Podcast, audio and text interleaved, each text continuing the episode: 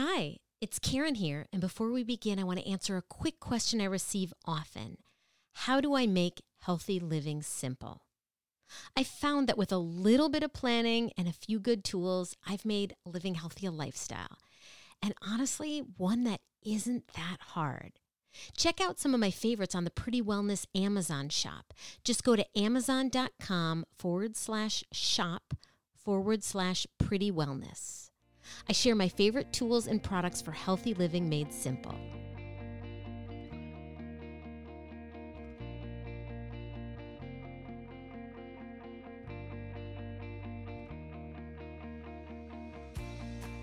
And here we go now. I want to welcome you to Happiness Through Hardship, the podcast. I'm Karen Sullivan, the founder of Pretty Wellness, a two time breast cancer survivor thriving with stage four disease, and author of the book, which is a cancer guide and journal for patients and caregivers that shares the same name as this podcast, Happiness Through Hardship. I'm also a girl who wishes on pennies. I try to see the good in everything, even when life is not so great. But sometimes it takes a little more. And this podcast will provide you with what worked well for me success stories of people that have been through hard times and simple suggestions that brought hope, resources, and connections. Now, if you like this episode and others, please do me a favor rate, review, and subscribe. Your efforts truly will help this podcast get noticed and help us inspire more people.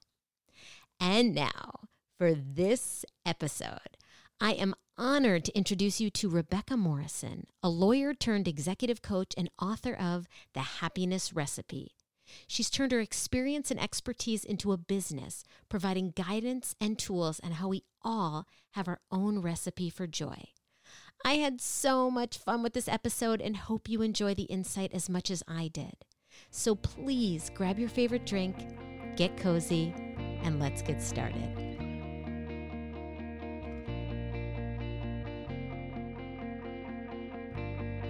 I am so honored to introduce you to Rebecca Morrison, a mom, wife, and lawyer turned happiness coach, and author of The Happiness Recipe. A graduate of Wellesley College, Georgetown Law, as well as USC Berkeley with an executive coaching certificate, she spent nearly two decades with a career in big law and finance, managing people and trying to figure out and navigate her own happiness. She's turned her experience and expertise into a business providing one on one coaching to clients as well as DIY guidance to, to provide tools and show people that happiness is for every day, not someday. That happiness is for everyone, all of us. And happiness isn't a one size fit all. We all have our own happiness recipe, which will change as your life does. Now, as you know, this podcast, Happiness Through Hardship, is about finding a little joy during any journey in life. So when I saw this book, I knew I wanted to share her insights with you. So please welcome Rebecca, or should I say Becky Morrison. How are you today? I'm good, thanks, Karen. I really appreciate the opportunity to chat with you. Well, I am so excited. And, uh, you know, as I just teed it up, happiness has been such a focus in my cancer journey. And even in so many people I talk with that are dealing with hardship, the ability to find a little bit of joy during those hard times. And you know, hard times might just be life in the day to day. I mean, hey, this whole past year with COVID, we've all been through a lot. Or if you have kids, you've been through a lot, right? Or if you've just Absolutely. got a career and eh, we, we've all been through hardship. And you talk about happiness being for everyone and for eh, for every day. But I want to take a, a step back for a second. I want you to tell us about your journey. I read in your book that you talk about some people have these light bulb moments or call it that aha moment. Well, you had a bathtub moment, and I want you to share that with the listeners. Absolutely. So, um, it it looked like this. I found myself, um, and this happened about 15 years ago. I found myself one Tuesday afternoon or evening, really, at about 8:30, uh, kneeling on the floor of the bathroom with a toddler in the tub and the cordless phone clipped to the back of my pants and my notebook on the closed toilet seat and papers spread out around me and sort of set the stage i was a at that time i was working as an antitrust litigator at a big law firm and we had a trial coming up and my one of my jobs on the trial team was to help prepare our experts for their testimony. And so this was a prep call that had been scheduled into the evening hours and I had planned to take the call from the office, but my husband, who at the time was working in counterterrorism, had been called back into work. And we had already agreed, as between the two of us, that his mission of keeping the world safe was more important than yes. mine. Yes, yes, yes. and so, wow. Here I was at home with the toddler and still had this call to do and was trying to do it all from the floor of the bathroom. And I had two thoughts in very quick succession in that moment. The first thought was, who says you can't do it all? Like, I'm literally doing it all. I'm a rock star. yeah. Uh, followed very quickly by, and this is exhausting and unsustainable. And I've got to figure out a better way. And so, that really kicked off um, the first time in my life that I spent any time thinking about what I needed to focus on in order to be happy versus what the world told me should make me happy. And I love to say, like, I got there quickly, but as you know from reading the book, it wasn't a, a you know, an overnight. Right adaptation as it often isn't. So, well, and yeah. I think that's true to life. Whereas yeah. some people, there are some people out there that can go cold turkey and make all sorts of changes. Um, but I actually would believe that it might be easier if you're talking like your diet. I mean, hey, I went from being a, a junk food junkie loving, and I would say probably a fat free, like, you know, fat free chips and diet Dr. Peppers to being a whole food plant based eater. However, yep. that's just you know, it really is a mindset and and and just changing habits. Whereas when it comes to focusing on happiness, I, I think you would say you have to do some reflection and you have some questions that you need to ask yourself to really identify I guess your priorities or where you want to go. And so I would like to ask you for I'm sure the listeners are here they want to know about what's your advice on how to first start working on happiness. So I have a couple of, of thoughts. And and the first is, you know, that I really view the journey back to happiness as one of reconnecting with yourself. And so for me it was is really started and starts now with my clients by asking the questions of what do I actually need and want in order to be happy? What actually matters most to my happiness? And then the other important piece um, that I'm finding really has become a theme in my work is the difference between escaping unhappiness and architecting happiness.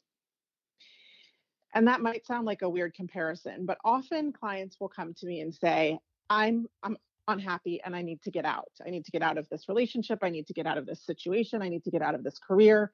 Like I've got to escape the unhappiness and so they they want to jump down this road of what do i need to change and like just get me out of here versus really taking the time to reconnect with again what matters most to me what drives my happiness and using that as a means to architect their future happiness and just that little shift getting a little bit more comfortable in the life you're in even if it's uncomfortable even if it's not the life you want long term can really open up the doors to more possibility for your future happiness, but also put you in a position not of settling for a not so great next thing just to escape the thing you're trying to escape.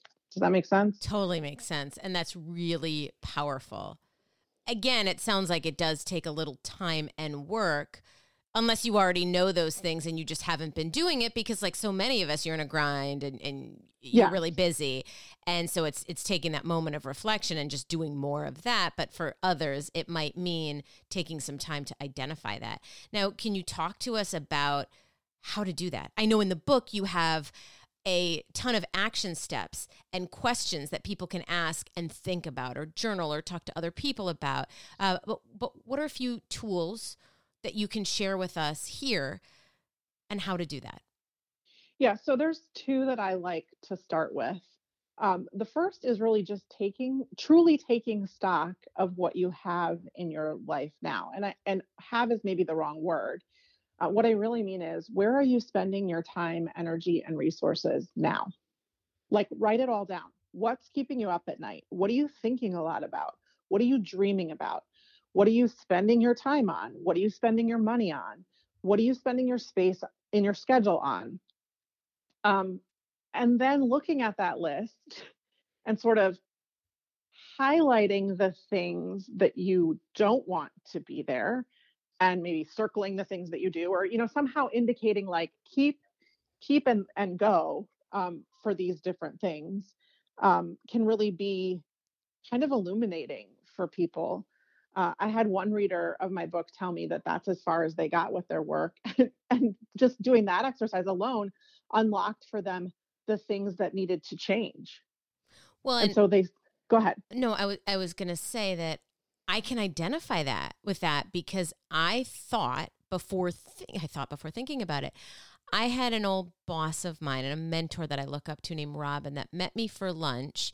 Um, you know, just an, an everyday lunch in my corporate career. And she asked me how things were going. This after my son was born, probably two years. And I was like, you know, great family and life is, is all good.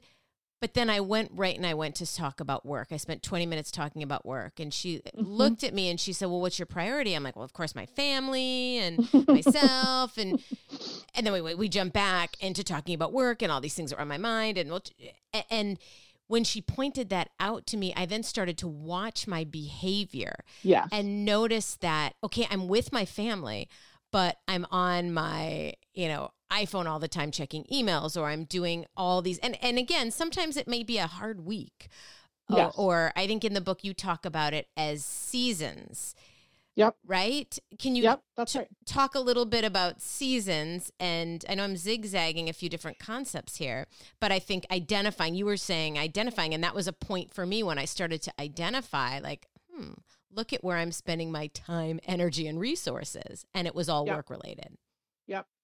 And i think you're right and i think it's that that awareness that we don't give ourselves the space to have and you know you asked about seasons and so i kind of introduced the whole sort of approach in my book by starting to say you need to identify what season you're in. You need to identify what is your what can you know what chapter of your life is another way to say it. What's actually going on right now? What is the container of time and space that you're in? What are the limitations on that container that might impact what you can do? And when might that season change? And often you know for me personally when i start to get a little more unhappy a little more unsatisfied or dissatisfied with how things are going the first question i will ask myself is has my season changed because often we don't acknowledge the change in season. And I'll give you a really sort of um, big example of that. When I first became a mom, it took me a good six months to adjust to the fact that I couldn't socialize the way that I had before. Right, right, right. And it was not a surprise. I I gave birth to my daughter. Like I was pregnant for, for nine full months. right. Um, I knew what was happening. Right. right.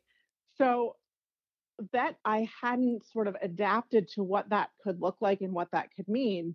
And it took me so long to adapt and say, oh, wait a minute. Of course, like I'm in a different season, right? And that wasn't the thought process I had at the time. But often now I'll have that moment where, like, oh, okay, yeah, no, so the season's a little different.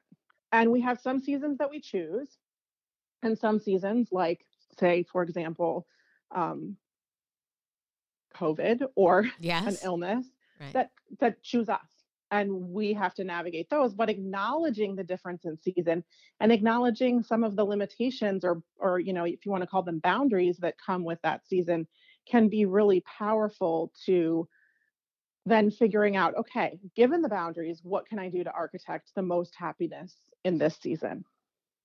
Well and that to me brings a lot of hope.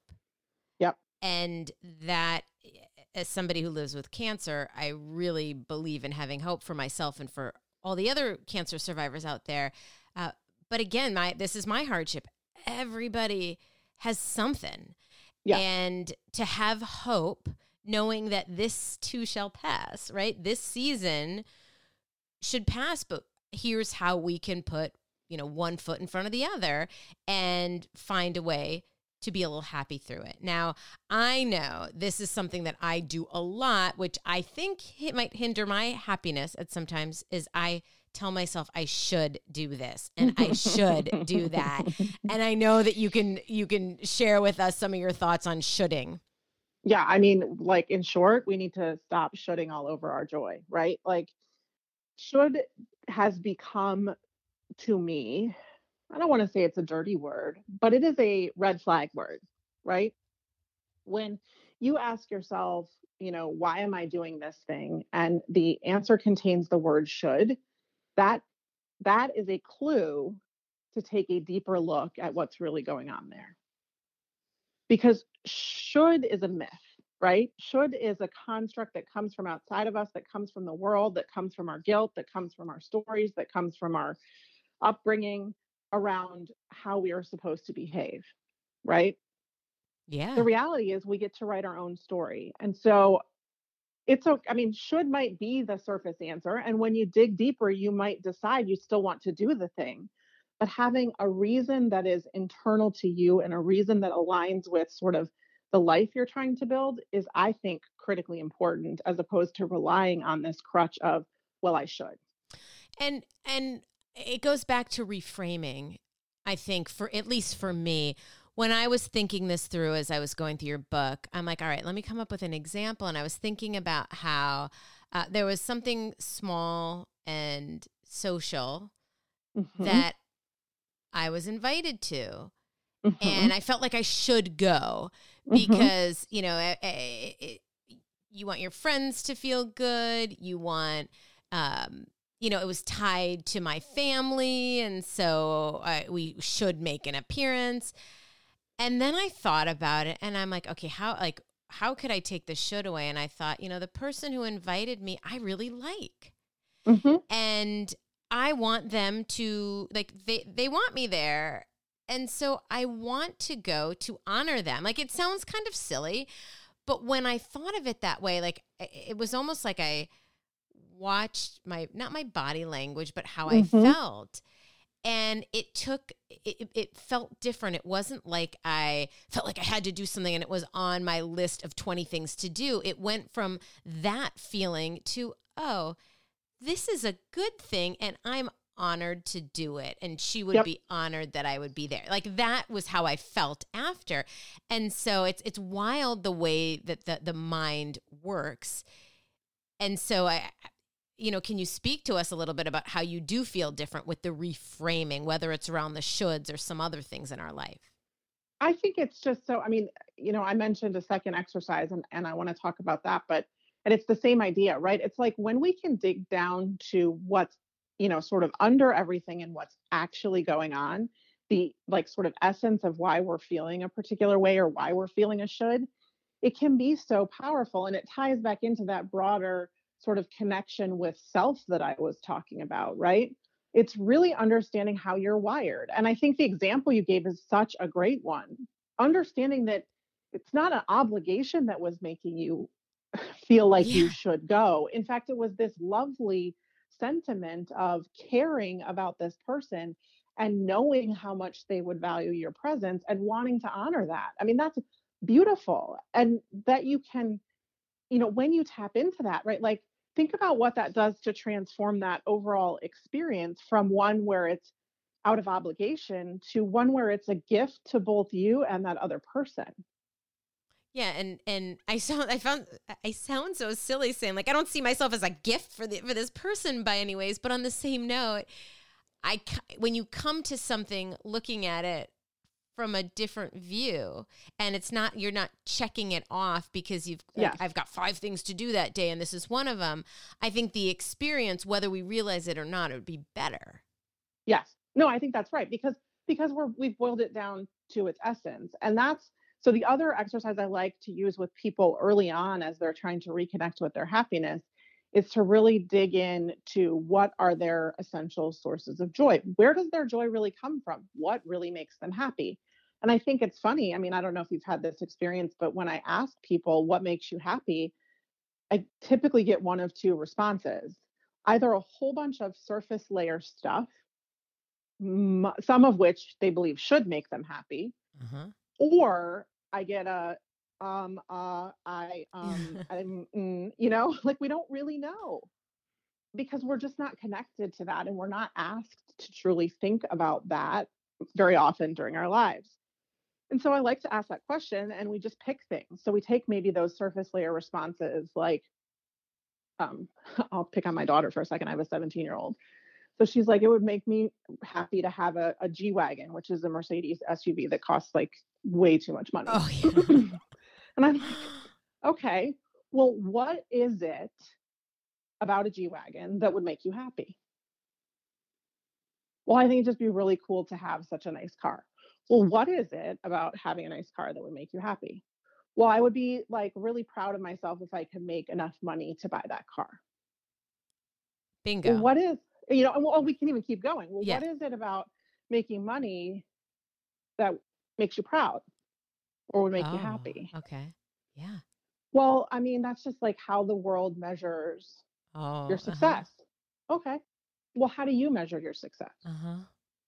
You know, and and so then, well, I measure my success by whether I feel like you know I've I've showed up and done a good job and had an impact on people. Awesome. So having an impact on people is an essential source of your happiness.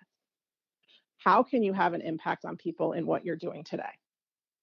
What could you pick to have a positive impact that might inject some additional happiness into your, you know, pick your day, your Wednesday? That's really powerful. And on the same note, really simple. so simple, but we don't do it. We don't engage, we don't stop, we don't think that way, and we don't ask ourselves that question seven times in a row or whatever it's going to take to get to that essential level.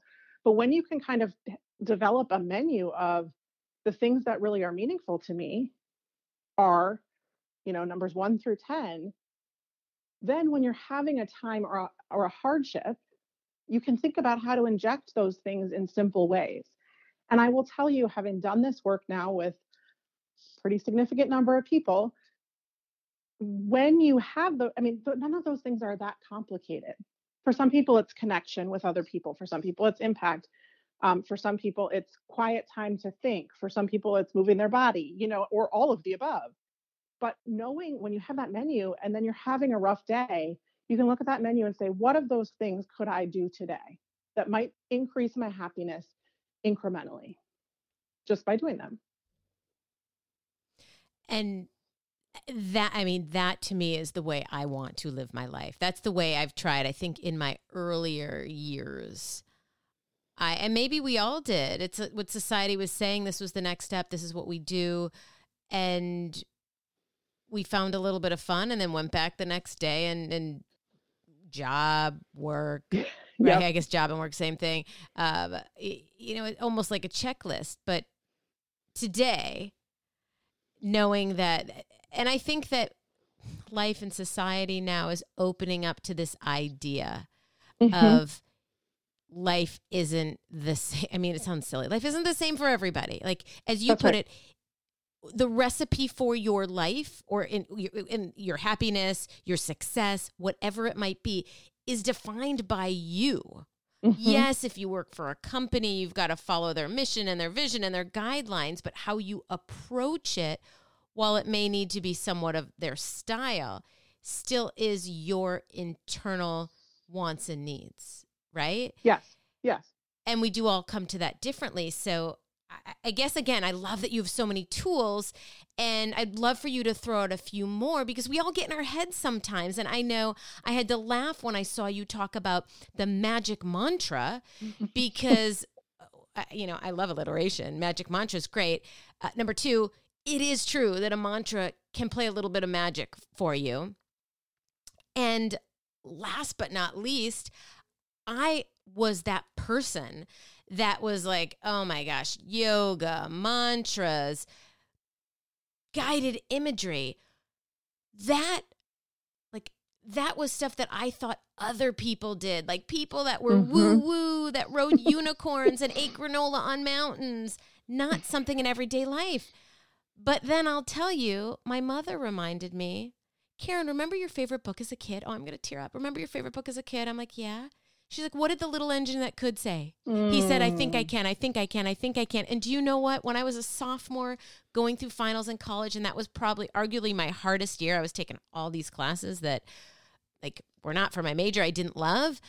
She sent me that book and she wrote me an inscription in it. And like that's a mantra. the cute little It engine is. that could had it. So, will you talk to us about your thoughts on the magic mantra and even share a formula? Because I think so many people are like, oh, yeah, yeah, I've heard of that, but I can't do that. I don't, you know, it's not for me. Oh, or maybe I don't even know how to do it. Right. So one of the things that I've spent a lot of time learning over the past couple years is sort of the way that our nervous system can um, kind of hijack our ability to make change of any sort. And I will oversimplify it because I am not a neuroscientist, but I think we've all heard of sort of the fight or flight response, right? Yes. And our nervous system has one of its primary jobs is to keep us safe. And so, at a very high level, the way that I think about this, I think when we try to make change, we are taking ourselves to an unknown place. Our nervous system says, please don't do that because even though you might not like where you are today, I know how to keep you alive here. And so they don't, you know, like the nervous system is, is sort of a character in the cast of our bodies and our lives and our minds saying, no, no, no, no, no, no, no, sit down, stay, stay here because I know how to manage this. And so that can really get in the way of making positive change. And I think the beauty of a mantra, it is a way of feeding our nervous system and our, our lizard brain or monkey brain, some people call it, mm. an additional piece of information that might sort of effectively say to say to it, yeah, I get it. It might feel scary, but I've got this. I know where I'm going. It's going to be okay. And so that's how I think about the mantra is like it's and it's the I think I can is a perfect example, right? yeah. Of it's okay. I'm I'm going to try. I think I can. I think I can. And so just just giving your system that confidence to make a move. And so, I mean, I'm like you, mantras were not my jam. Yeah. Um, but what I realized is they don't have to be so woo. You can, you know, and, and I'm sure those of us who are living in the world of social media, you see all the, the possible mantras that are out there, but they can be practical. And so I've got a formula that I like to use, and it's got three parts. And the first is to think about what is the opposite of what you're struggling with, the opposite of that trigger or old feeling. So um, let's take the the moment where you might deploy an I think I can mantra. What would you be struggling with? Maybe you're struggling with uh, you know, I'm I'm overwhelmed, I should just quit, or this is too hard, I don't want to do it. So what's the opposite of of that? It would be something like um, I can handle a lot. And then the next thing is, what do you need to feel or believe about yourself to do the thing? Well, here it would be I think I can. I need to believe that I can. I think I can. I can handle a lot. I think I can. What outcome do you want? I'll get this done. Would be an example here. And that might be, I mean, you could just use I think I can. So this might not have been a great example, but because you said it and I love that book too, I wanted to Right. use it. And then you put those answers to generate together to generate a mantra. So one of the big ones for me that I talk about in my book is I figured out I had a lot of um, weird childhood stuff around physical fitness. And so my mantra when I do things that are physically feel difficult to me is I am safe, I am strong, I can do this. Which is just a longer way of saying I think I can, just so we're clear. Um, but just reminding my body like I'm not actually in danger here. I have the strength to get this done. I can do this thing that I'm trying to do. And just saying that over and over when I'm in those moments where I feel like I'm pushing myself and I feel like I want to quit Yeah. has been hugely, um, like, it has been a game changer. Well, Uh, I I think the other thing for me is that sometimes just having these few words to say over and over again gets your mind to stop thinking the other stuff, right? yes, that's right. It redirects, right? And it truly is. I mean, again, because I've kind of dove into sort of polyvagal theory and some of the nervous system stuff, I really think about it like I'm speaking to my nervous system. I'm I'm saying, "Hey, I've got this. Like I'm safe. It's cool. You can sit down. I'm strong and I, I can do this. And I'm going to keep us safe. You don't need to worry about trying to keep us safe right now." So, I mean, that's a great example of like it doesn't have to be like I'm abundant and, Right. you know, Right. uh, And the perfect manifester. And it can be those things. No, no judgment. I'm just saying it can be these very practical things. Right. And there's so many, you know, for those of you listening right now, there are you know, handheld tools, whether it's your uh, if you want to make it up yourself, I think that's powerful. Um, on the same note, you could go Gabby Bernstein, Kris mm-hmm. Carr, mm-hmm. like so mm-hmm. many, oh, probably Oprah. They have these, uh, you know, they have cards that you can buy a deck of cards and you pick one out. The Calm app, which I love the mm-hmm. Calm app, has, you know, daily reflections and things that can help you create your own mantra or just sayings that you keep by you that you know that can work too um, but if there's something that's going on in your life and and you want to as, as i think you said is like look at the opposite and again it's about reframing mm-hmm. is that is that think of what the opposite would be and you know cheerlead yourself through that i guess yeah, and I would just add like when I say look at the opposite, right? It doesn't mean grab a feeling at the extreme op or a statement at the extreme opposite that just can't doesn't even feel true. It's like find something sort of towards the opposite end okay. that could feel true. Okay. Right? Yeah. And use that. Cuz I just I just want to point that out because I don't want people to think like, well, I feel really stuck and the opposite would be I'm totally unstuck, but that's ridiculous because it's not true, right? Um the opposite there might be I can figure this out well, and that, as you're saying that, that's made me thought. I think of another thing in your book that I loved. I just loved so much about it, is when you're talking about borrowing joy. what do you mean by that? Because it all seems related. It is uh, somewhat related, and so that that expression and that that idea really came from my mom. Um, I am a by nature, but also as a former lawyer by profession, right? Uh-huh. And I can get really good at um, anticipating what might go wrong. Wait, say that again. And, I missed. I got. I got. I went in and out when you said you are by nature, personally and professionally, a blank. What was the blank? Oh, I am by nature, personally and professionally, a what ifer. A what ifer. Oh, that's huge. I missed that. A what ifer. Uh, what if this? What if that? What if that? Got it. Okay. Mm-hmm. Yep. And so when I was a kid and I'd get into that spiral, my mom often would say one of two things. First, she would say, go to sleep, it'll be better in the morning, which is almost always true. And two, she would say, stop borrowing trouble. Stop anticipating the bad outcome and spending energy on something, you know, negative that hasn't even arrived yet. If it doesn't turn out the way you want, you'll figure it out, but stop borrowing the negative outcome. Ah and so I've evolved that in my life and in my work to stop borrowing trouble and instead borrow joy. So if you can't stop yourself from playing the what if what if game, which I can't. I mean, it's uh-huh. just part right. of who I am. You're wired that way. Yep.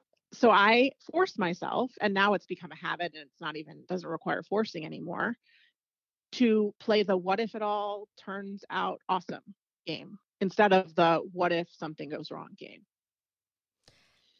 And I mean, to me, that's great.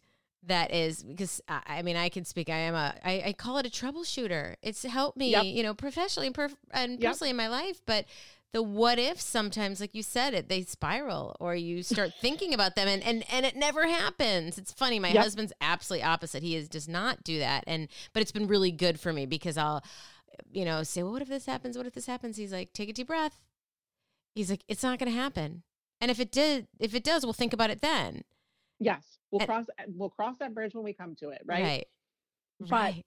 But it can be a really fun thing when you start down that spiral. If you can't sort of turn off the thoughts, then just say, okay, well, but what if you know what if the car breaks down but also what if there's no traffic and we get there early how will we fill that time like oh, let's yeah. consider all the scenarios so that we aren't just putting energy towards things not working out well, you just said something about feeling. How would we feel then? I think that is key in some of these questions that you ask. Yeah. Can you talk about that?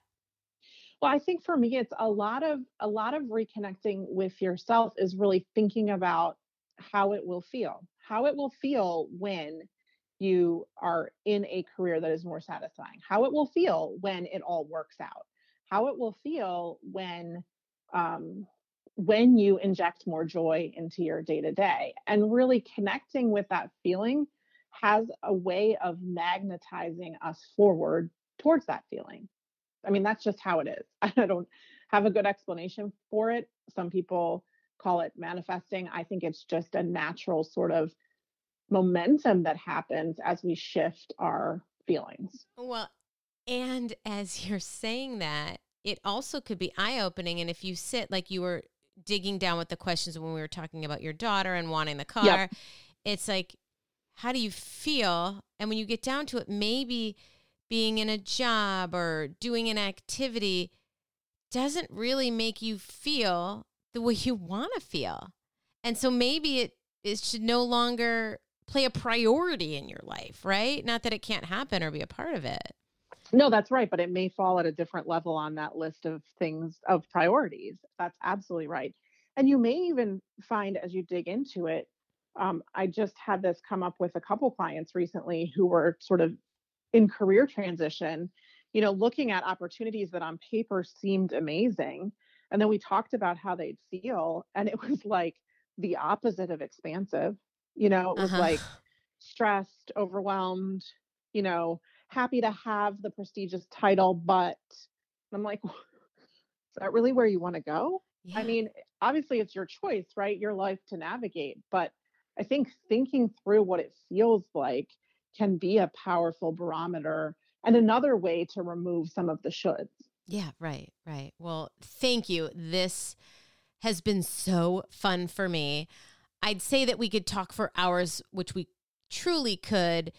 And the, to the listeners out there, I I don't say this on every podcast episode. Well, frankly, not everybody I interview is an author, but many people are.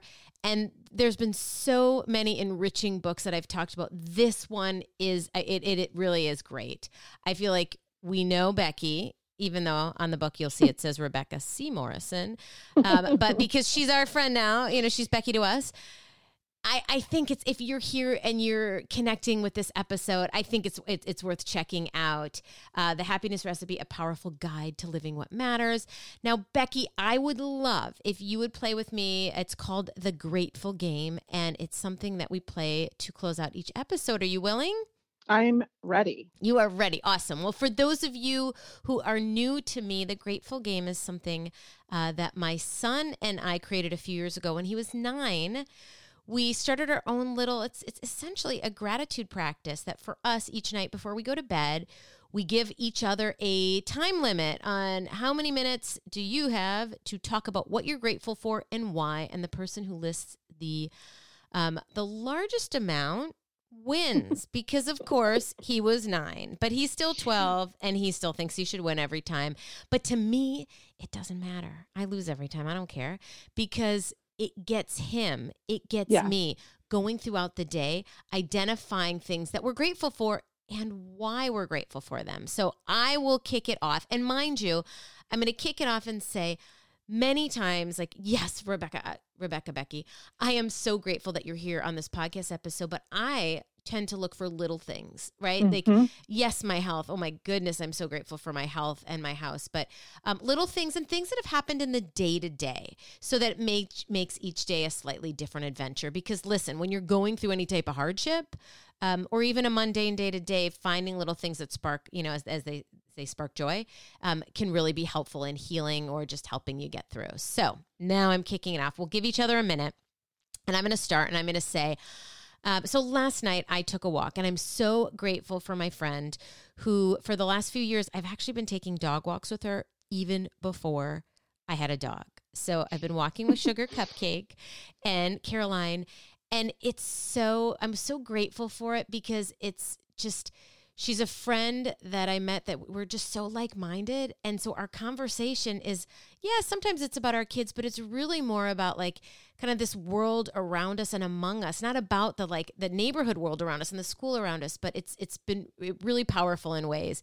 And mm-hmm. it's really, really awesome to have um, a friend that you just share various thoughts and you can kind of go like zigzag in an adventure, like whether it's different books or different philosophies and so I'm incredibly grateful for the walk that we had last night. And now that I have a little puppy that he can go with as well. Mm. Um, so I'm grateful for. I, oftentimes I'll say technology, but specifically one of the juice bars I love, and there's a few in town I love. Just notice that online I can um, order the juice, and then you know I do it right. I did it right before we left to pick uh, to drop my son at school, And then by the time I dropped him, it's right nearby. I was able to drive up and get it. It was literally three minutes of time. And then I had my green juice for the day. And so that was nice because I, um, you know, I wanted to jump in and do my last minute prep with you and, and it, it made it easy. So those are the two things I'm grateful for and why today. So I'm going to toss it to you, Becky.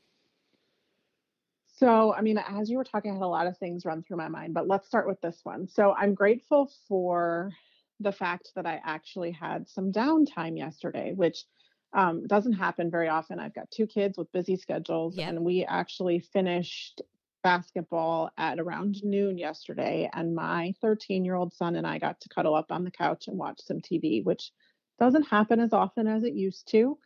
So I was grateful for that time of connection, grateful for the downtime, grateful for the brain candy and the entertainment, grateful to be able to laugh together. that was super lovely. And then I will say um, the next one is that I'm grateful that my air conditioner is not broken. So I woke up this morning and it's sweltering here. I live in the, the DC area and it was like I don't know, 80 billion percent humidity yep. this morning. And I woke up and the house was hot. And I was like, no, I don't want the AC to be broken. Yeah, I didn't turn the AC on. So um, I'm grateful for Sorry. problems that have easy fixes. grateful for air conditioning generally, but happy that mine is functioning. Um, and then the last one I'll add, it, just because it's top of mind, it's only 1051 here, and I'm grateful for coffee. I find myself every morning just really appreciating the one cup of coffee that I allow myself. Um, it's such a nice moment of peace, of warmth, of coziness. So I appreciate that. Well, for sure. I love it. And so, if it matters, you won because you came up with more ideas. uh, me and my storytelling self loves to elaborate on it. Uh, but to to me it's it's just beautiful. It's as i say this every time it's not whether you win or lose it's how you play the game. And i get in some games there are need to be winners and losers but in this in this one if you would just take a moment right now like take a deep breath take a moment not just you becky all of you who are, are listening here uh, and and think about just something anything that brings a little bit of joy of positivity in your life. It may not change your entire day. It may not change your diagnosis, right? But it may help put you in a better mood for that moment and for the next few moving forward. And that can change your day and that can change your life if you start using this as a tool. So, thank you again for joining us today. I love, love, love this these interviews. I love sharing stories and information to help provide all of you just nuggets of information and inspiration to help make your days better and have hope that you can find a little bit of joy during whatever journey you're going th- through in life. So, um, thank you again for being here today with us, and bye for now, everyone.